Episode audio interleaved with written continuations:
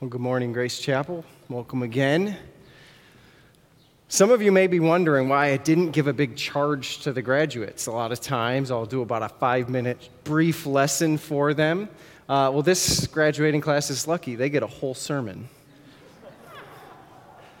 So, your message is going to come from Psalm 62. If you have your Bible, I'd encourage you to open your Bibles, uh, your phones, your iPads, however you follow along. Uh, we're going to be in Psalm 62. And, graduates, uh, two words I'd like you to take home with you today God alone. Okay? I want you to take those two words home today. Uh, and at lunch with mom and dad uh, or dinner this evening, I'd like you to talk about the significance of God alone. Uh, that's my charge to the graduates. I guess that means I'd encourage you to listen and listen well. Psalm 62, we will start by reading from God's word. It says this For God alone my soul waits in silence. From him comes my salvation. He alone is my rock and my salvation, my fortress. I shall not be greatly shaken. How long will all of you attack a man to batter him? Like a leaning wall, a tottering fence. They only plan to thrust him down from his high position. They take pleasure in falsehood. They bless with their mouths, but inwardly they curse. Selah. For God alone, my soul, wait in silence, for my hope is from him. He only is my rock and my salvation, my fortress. I shall not be shaken. On God rests my salvation and my glory, my mighty rock, my refuge is God. Trust in him at all times, O people. Pour out your heart before him. God is a refuge for us. Selah. Those of low estate are but a breath. Those of high estate are a delusion. In the balances, they go up. They are together lighter than a breath. Put no trust in extortion. Set no vain hopes on robbery. If riches increase, set not your heart on them. Once God has spoken, twice have I heard this that power belongs to God, and that to you, O Lord, belongs steadfast love. For you will render to a man according to his work. Let's go to God in prayer. Lord, we thank you for your word. And we pray right now that as we've read your word and as we hear from your word, that your word will do your work, Lord. Render our hearts soft so that we have ears to hear and minds to know and hearts to understand, Lord. May we be willing and ready to respond to what your word has to speak into our lives this morning. Lord, that we might increasingly trust, as David urges us, in God alone. It's in your name we pray these things now. Amen. How long do you have to live in a broken and fallen world before you experience stress and distress? Consider it. How long before you experience the harm uh, and the hurt and the pain of a broken relationship? How long before you experience threat and danger? When does an 18 year old high school graduate learn or gain an awareness of the threats and dangers and harms and pains and sorrows and stresses and distresses of life in this world? I trust that they already have. I have five children under the age of eight or eight and under. Um, and I've already had to have conversations with my children uh, about the pain that can come with friendships, uh, about the hurt and the harm that other people can bring into our lives. It doesn't take very long in this world for us to experience stress, distress, pain, sorrow, and hurt. Life happens to all of us, does it not?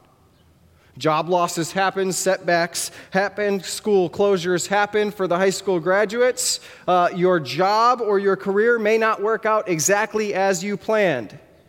It happens. Your college experience might not go exactly as, as you currently imagine it.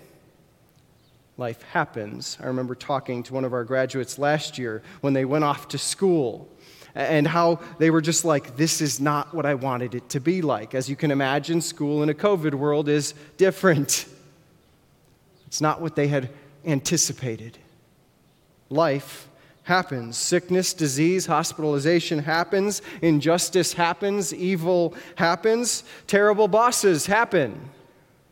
Somebody just said, Yeah. You know. Dishonest friendships happen.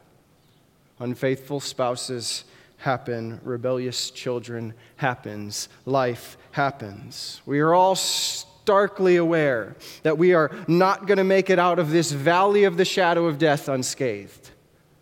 Is that not true? Have you ever had life happen and then it happens and happens and happens?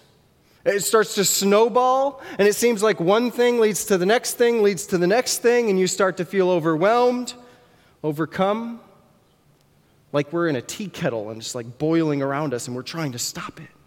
Don't let it whistle, don't let it get out of hand.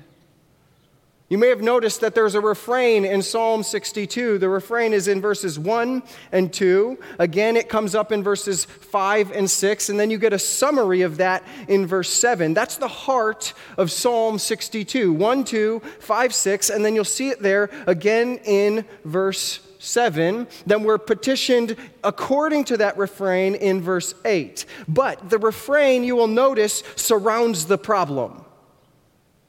It encompasses the crisis in verse 3 and 4. And although we don't know the exact historical circumstances that caused David to write this psalm, and he doesn't give us sufficient details to identify specific circumstances, I think when we read verses 3 and 4, we can all relate to David's plight. Verse 3 How long Will all of you attack a man to batter him like a leaning wall or a tottering fence? They only plan to thrust him down from his high position. They take pleasure in falsehood. They bless with their mouths, but inwardly they curse. How long? When do we ask that question? Uh, oftentimes, it's when we've endured some trial, some suffering, some sorrow for a sufficient time that we begin to wonder will it ever end?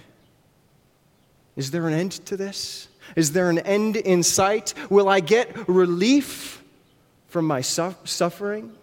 Will I get relief from my circumstances? The pressures of life weigh in on us, they press in on us, and they push us to our end to the point where our formerly glorious life, when everything was good, life was good, health was good, finances were good, family was good, your marriage was good, your kids were even good.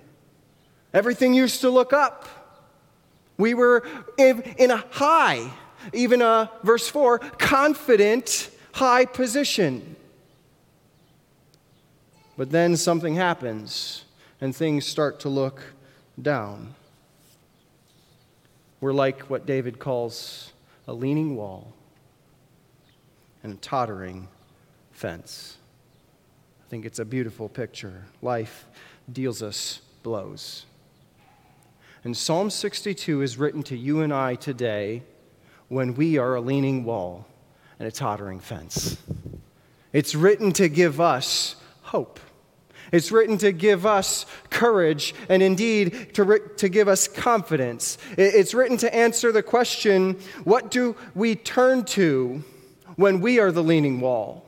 To whom do we turn when we are the tottering fence? With what truths do we counsel ourselves when someone has turned on our backs behind us and caused us pain, sorrow, and distress?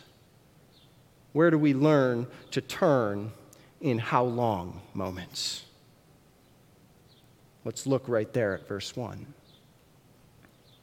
We trust in God alone. Do you hear it? You trust in God alone. Look at verse 1 for God alone. Look down at verse 2. He what? Alone. Go to verse 5. For God alone, verse 6, He only. There is one to whom we turn. When the pressures of life overwhelm, there is one and one only to whom we turn when we are leaning and tottering. Now, I know there are many here today who would say, Yeah, I know, we're supposed to trust God.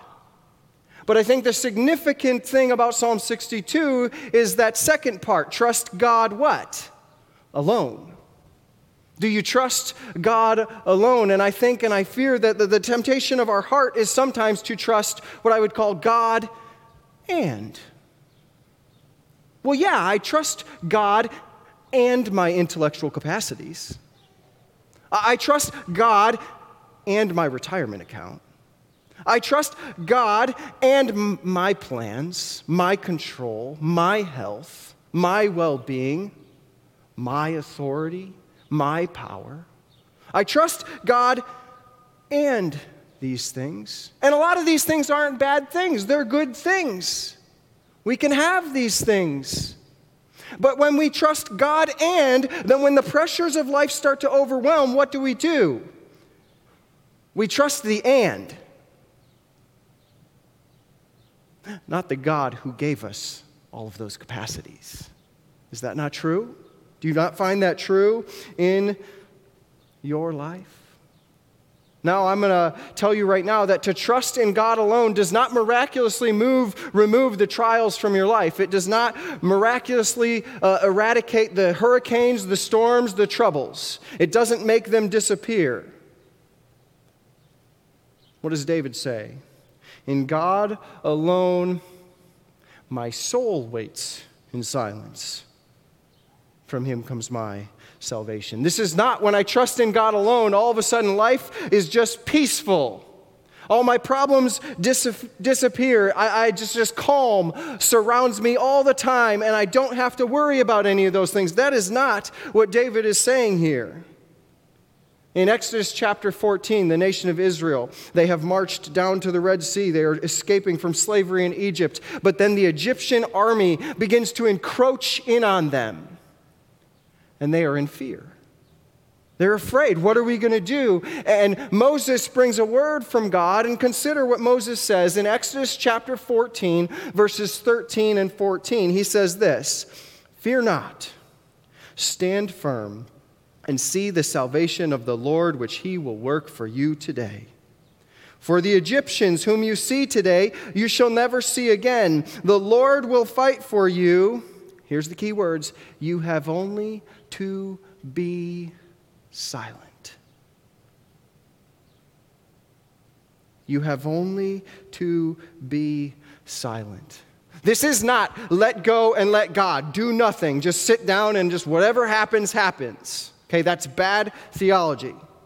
It's not let go and let God. This is in the pressure, in the boiling pot, in the midst of all the things that are weighing in on you and coming in. This is Psalm 46:10, be still and know that I am God. And if you read the context of Psalm 46, we see this. We are to be still and know that I am God when the mountains move and tremble when the waters roar and foam, when the nations rage and the kingdoms topple, our soul rests resolutely silent before the Lord. Now, the nation of Israel is on the edge of the sea, and what are they going to have to do? Moses is going to have to hold up the staff, and the people are going to have to march through what I can only imagine would be a roaring wall of water.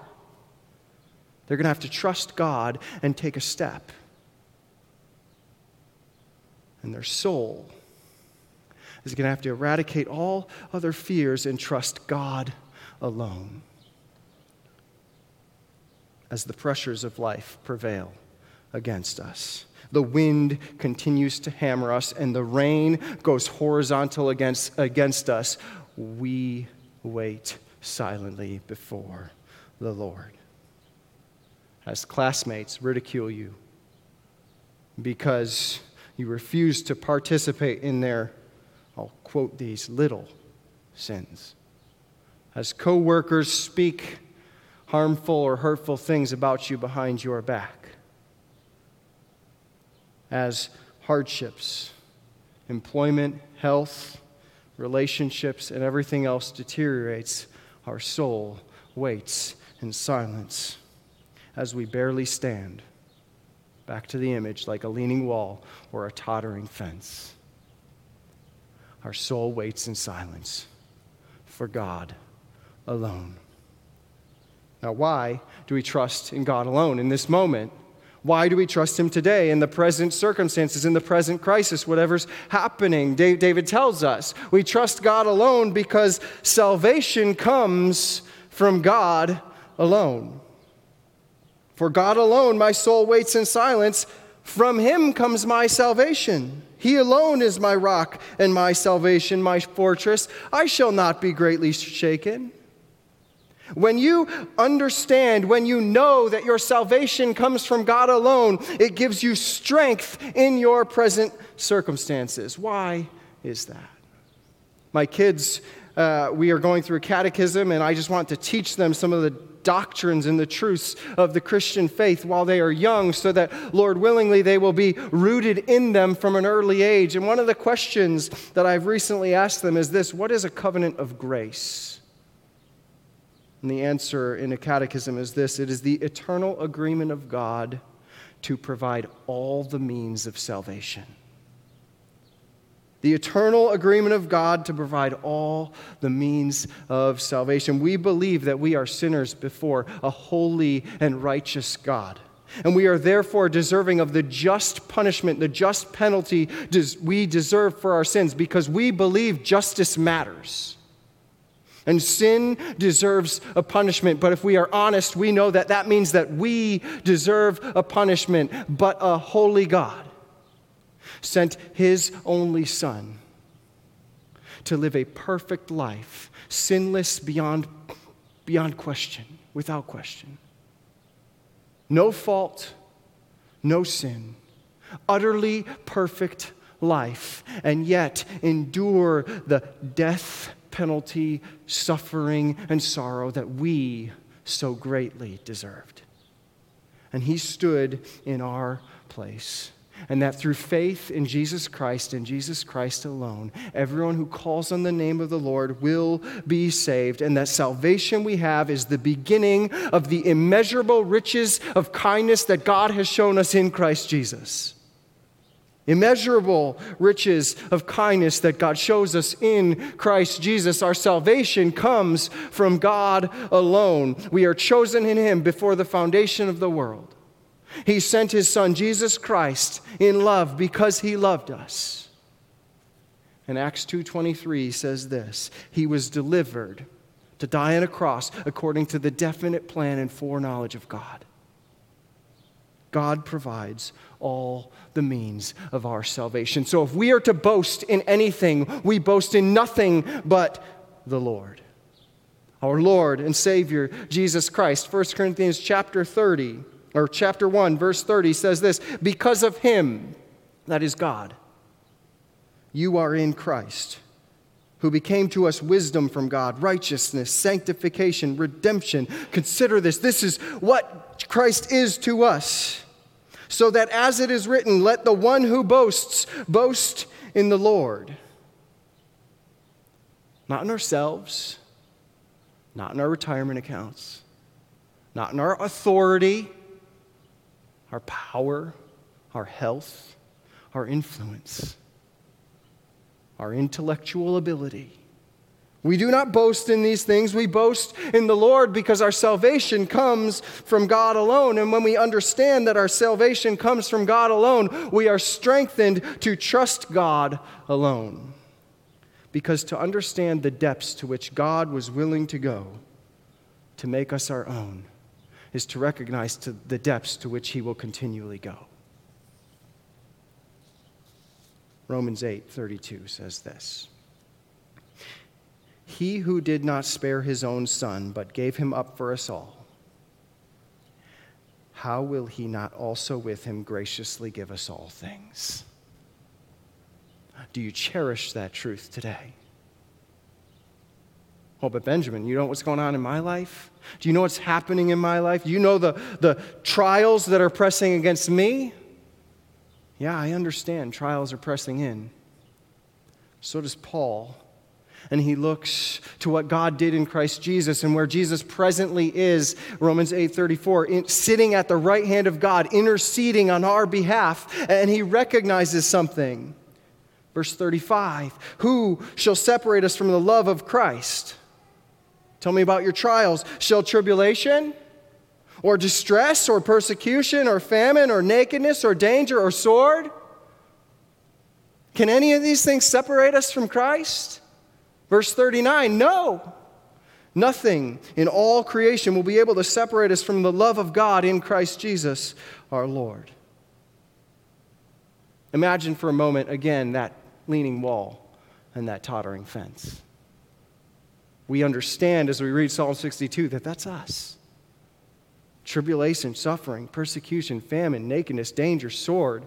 Uh, the exact words we use might differ, but we experience these things. And the enemy assaults us, full frontal assault. With every lie, every deception, he plays and preys on our weaknesses, on our fears, our temptations. And he is doing everything he can to totter the wall, to damage and destroy the fence.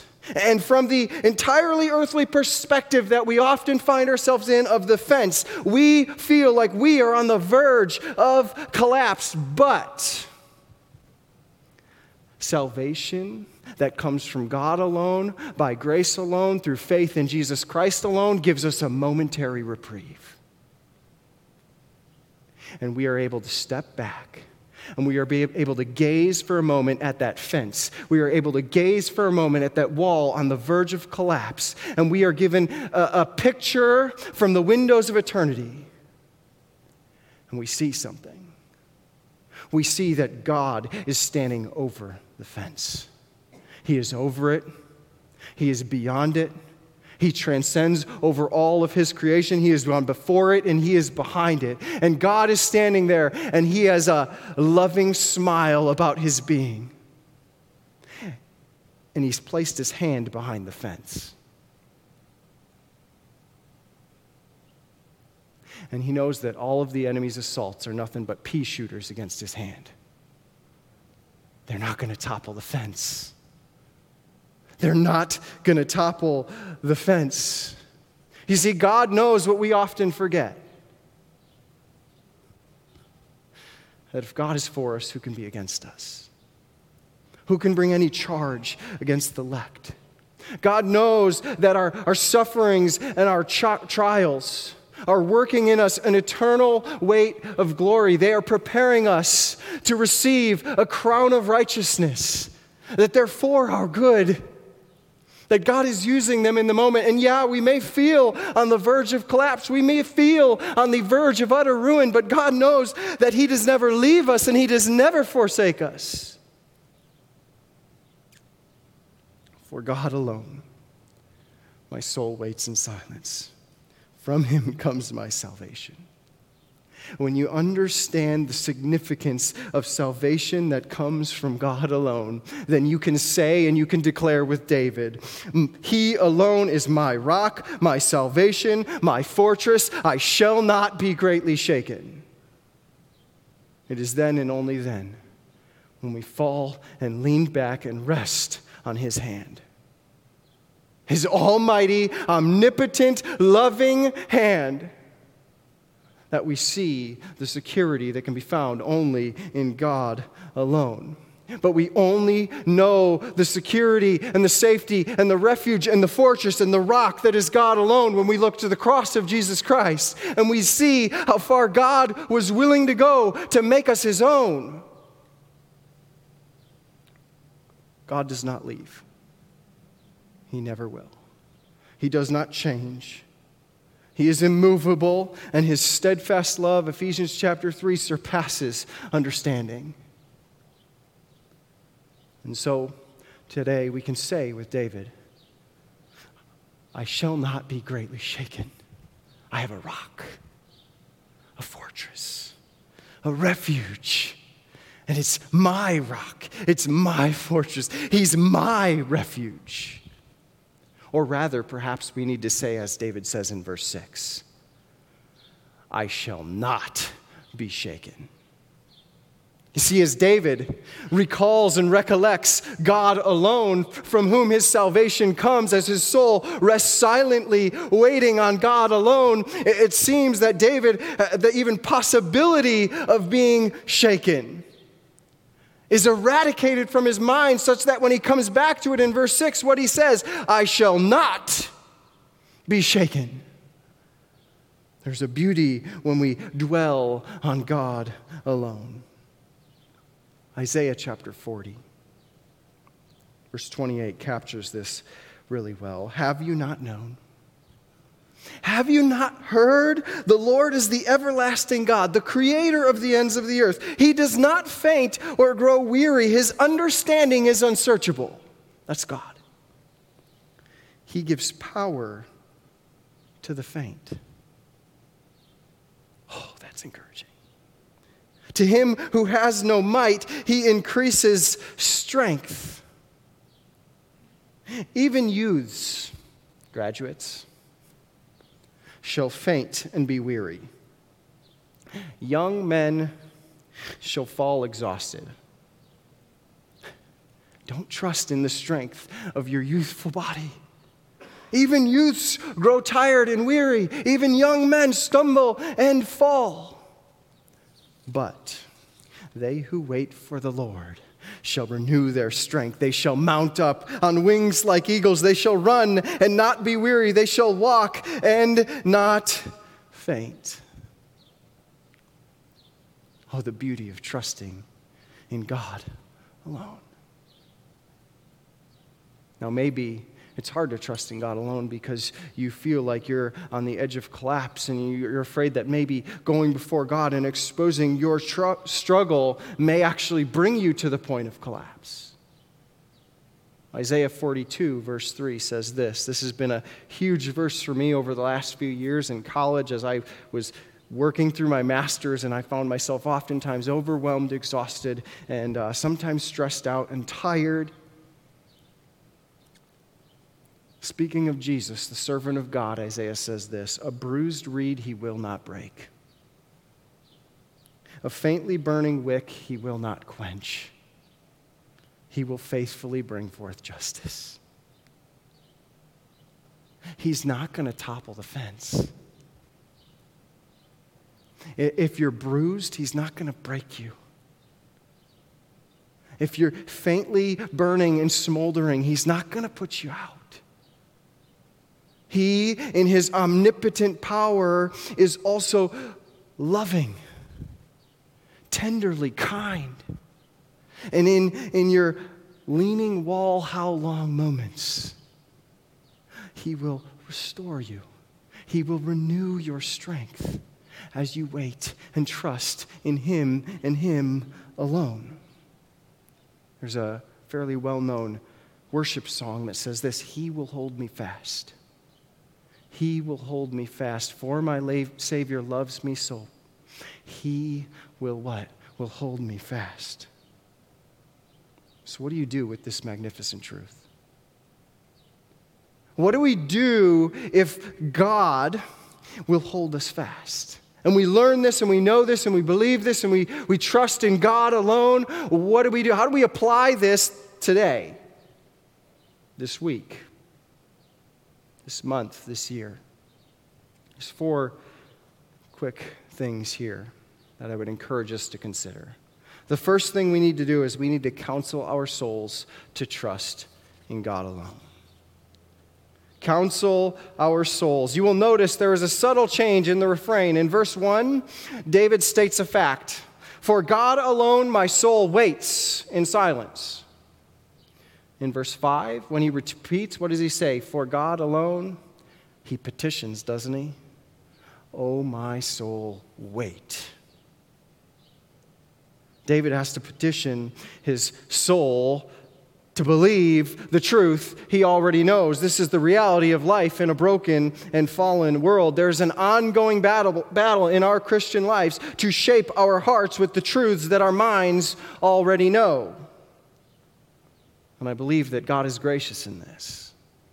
We must daily counsel ourselves with the gospel of our salvation. We must daily counsel ourselves, verse 11, 10 and 11, with the, or 11 and 12, with the power and steadfast love of God. We must daily remind ourselves of these things. We must daily deny ourselves the temptation to trust in earthly things so that we can remember by setting our hearts and minds on things above to trust in God alone. And as we battle, in this daily battle and we find ourselves in Romans 7:24 like Paul uh, wondering who will rescue me from this body that is subject to death. It's hard. It's difficult. Jesus never promised it would be easy. He promised persecution to his followers. There's going to be hardships. Denying yourself and taking up your cross daily to follow Him is not supposed to be easy. But if, like Paul and like David, we find ourselves reflecting on the nature and the character of God alone, then we will come to the same conclusion Thanks be to God who delivers me through Jesus Christ our Lord. And so we will then pour out our hearts, Psalm 62 8, we will pour out our hearts before Him because God is a refuge for, out, for us. As we counsel our souls, we have to pour out our hearts to God. And the word for pour, literally, it refers to pouring out a liquid till it's exhausted. Opening up every avenue of your heart before God hiding and withholding nothing from Him, being completely vulnerable about your wants, your needs, your desires, your anguish, your stress, your trial, and laying them all at the feet of God. If you read through the Psalms, you will see that the Psalms can address all of those things. The psalmists are so good at just pouring out their hearts to God. Counsel our souls to trust in God alone. Second, we must counsel one another to trust in God alone. Verse 8 Trust in Him at all times, O people. David's recounted his own battle. He's recounted how he has to, has to counsel his own soul. He's recounted the truths that can shape us in the midst of the leaning wall moment. But then he turns and the entire psalm becomes counsel to one another. It comes, becomes counsel to the people of God. Trust in him at all times, O people. God is a refuge for us. There's an important benefit to being a part of the family of God. It's that you have an us to whom you can go when crisis happens, when trial happens, when hardship happens, when things don't go as planned. You can go there at all times, good times and hard times. And you can develop the kind of relationships that you can share those crises and those trials and the one another's all of a sudden matter. Love one another.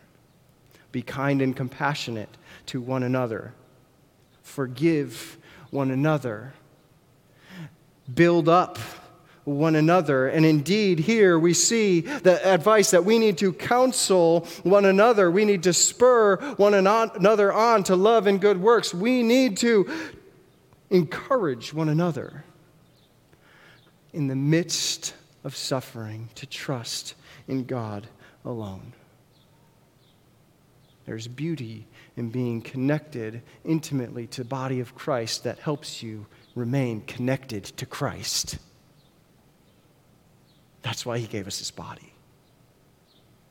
Jesus is the head of the body, which is the church, we're told.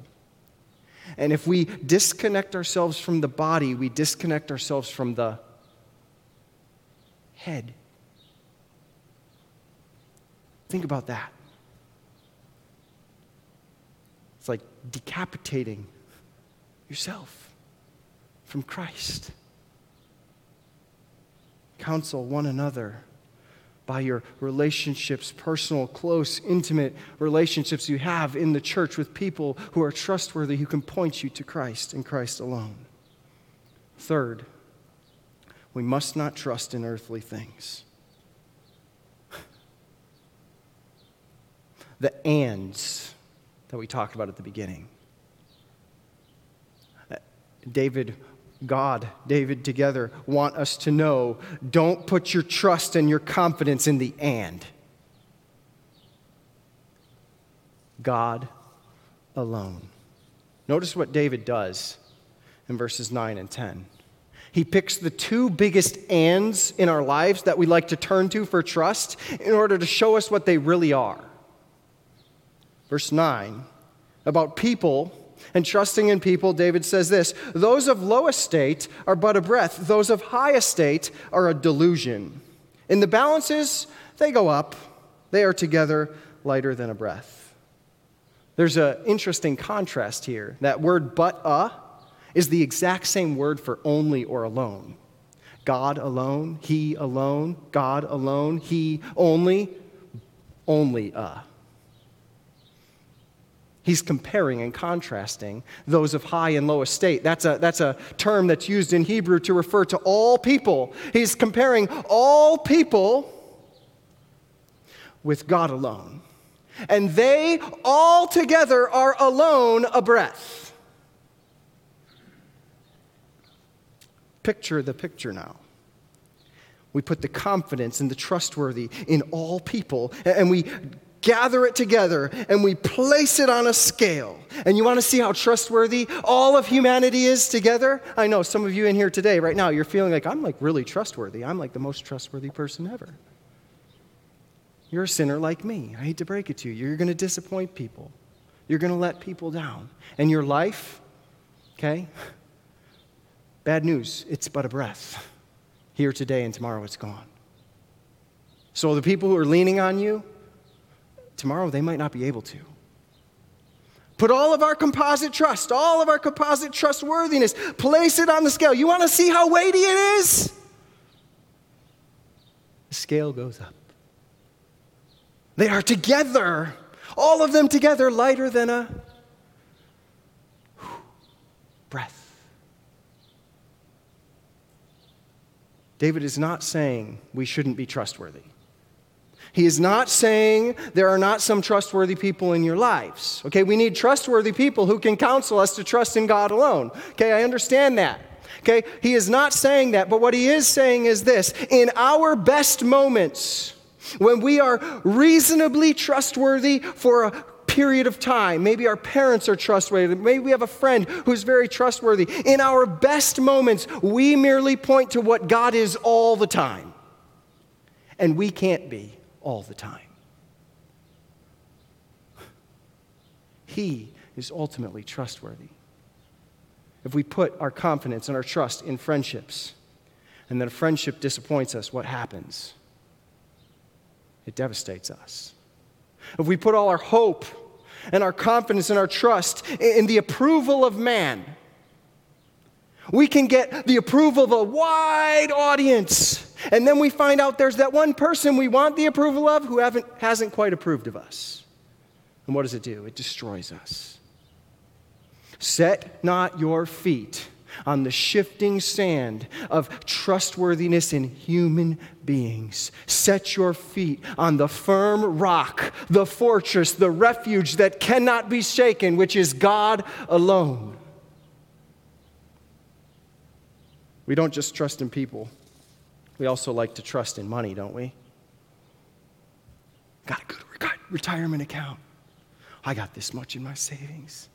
I got a raise. I got all the, right? We want to trust in money, and it's so easy. Jesus warns about it repeatedly. Look what David says Put no trust in extortion. Verse 10 Set no vain hopes on robbery. robbery. This is money dishonestly gained. Agreed? And we all should here be like, Yeah, no, don't do that. That's wrong. Of course. But then he says this if riches increase, and the word increase is the word fruitfulness. And so a lot of scholars would agree that he's speaking about money honestly gained. So don't cheat to get wealthy. Okay? Don't set your sights on money that you would do something wrong or illegal to get it. But if you do gain money in an honest way, set not your heart on them. Jesus warned about it enough. Sermon on the Mount and elsewhere. Solomon in Psalm 20, or Proverbs 23 says this When your eyes light on it, it is gone. Suddenly it sprouts wings and, like an eagle, flies toward heaven. Paul says to Timothy, 1 Timothy 6:17, "As for the rich in this present age, charge them not to be haughty, nor to set their hopes on the uncertainty of riches." Sprouts wings, flies away. But on God who richly provides us with everything to enjoy. Trust God alone. Finally, one fourth thing here. We must deepen our understanding of God alone. Look at what David says in verse 11. Once God has spoken, Twice I have heard this that power belongs to God, and that to you, O Lord, belongs steadfast love. Now, parents, you know that this is not how speaking and hearing works, don't you? It's usually like three times, four times, eight times, 20 times I have spoken, and then my kids heard once. And in our own lives, if we're honest for a moment, we're like, a lot of times God has to speak more than once before I hear it once. Once God has spoken, twice have I heard it.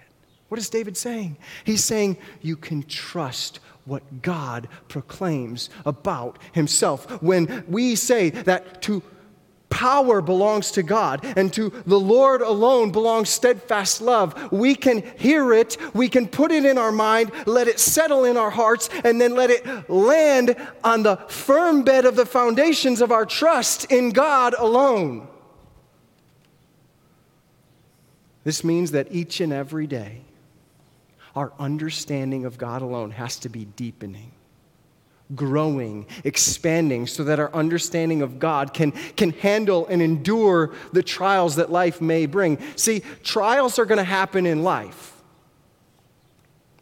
And if your understanding of God is not sufficient in the moment to handle the trial, it's not a problem with God. It's a problem with our understanding. And our understanding is what needs to grow to more conform to the reality of who God has revealed himself to be through his word, such that when he speaks once, we hear it twice. To God alone belongs power.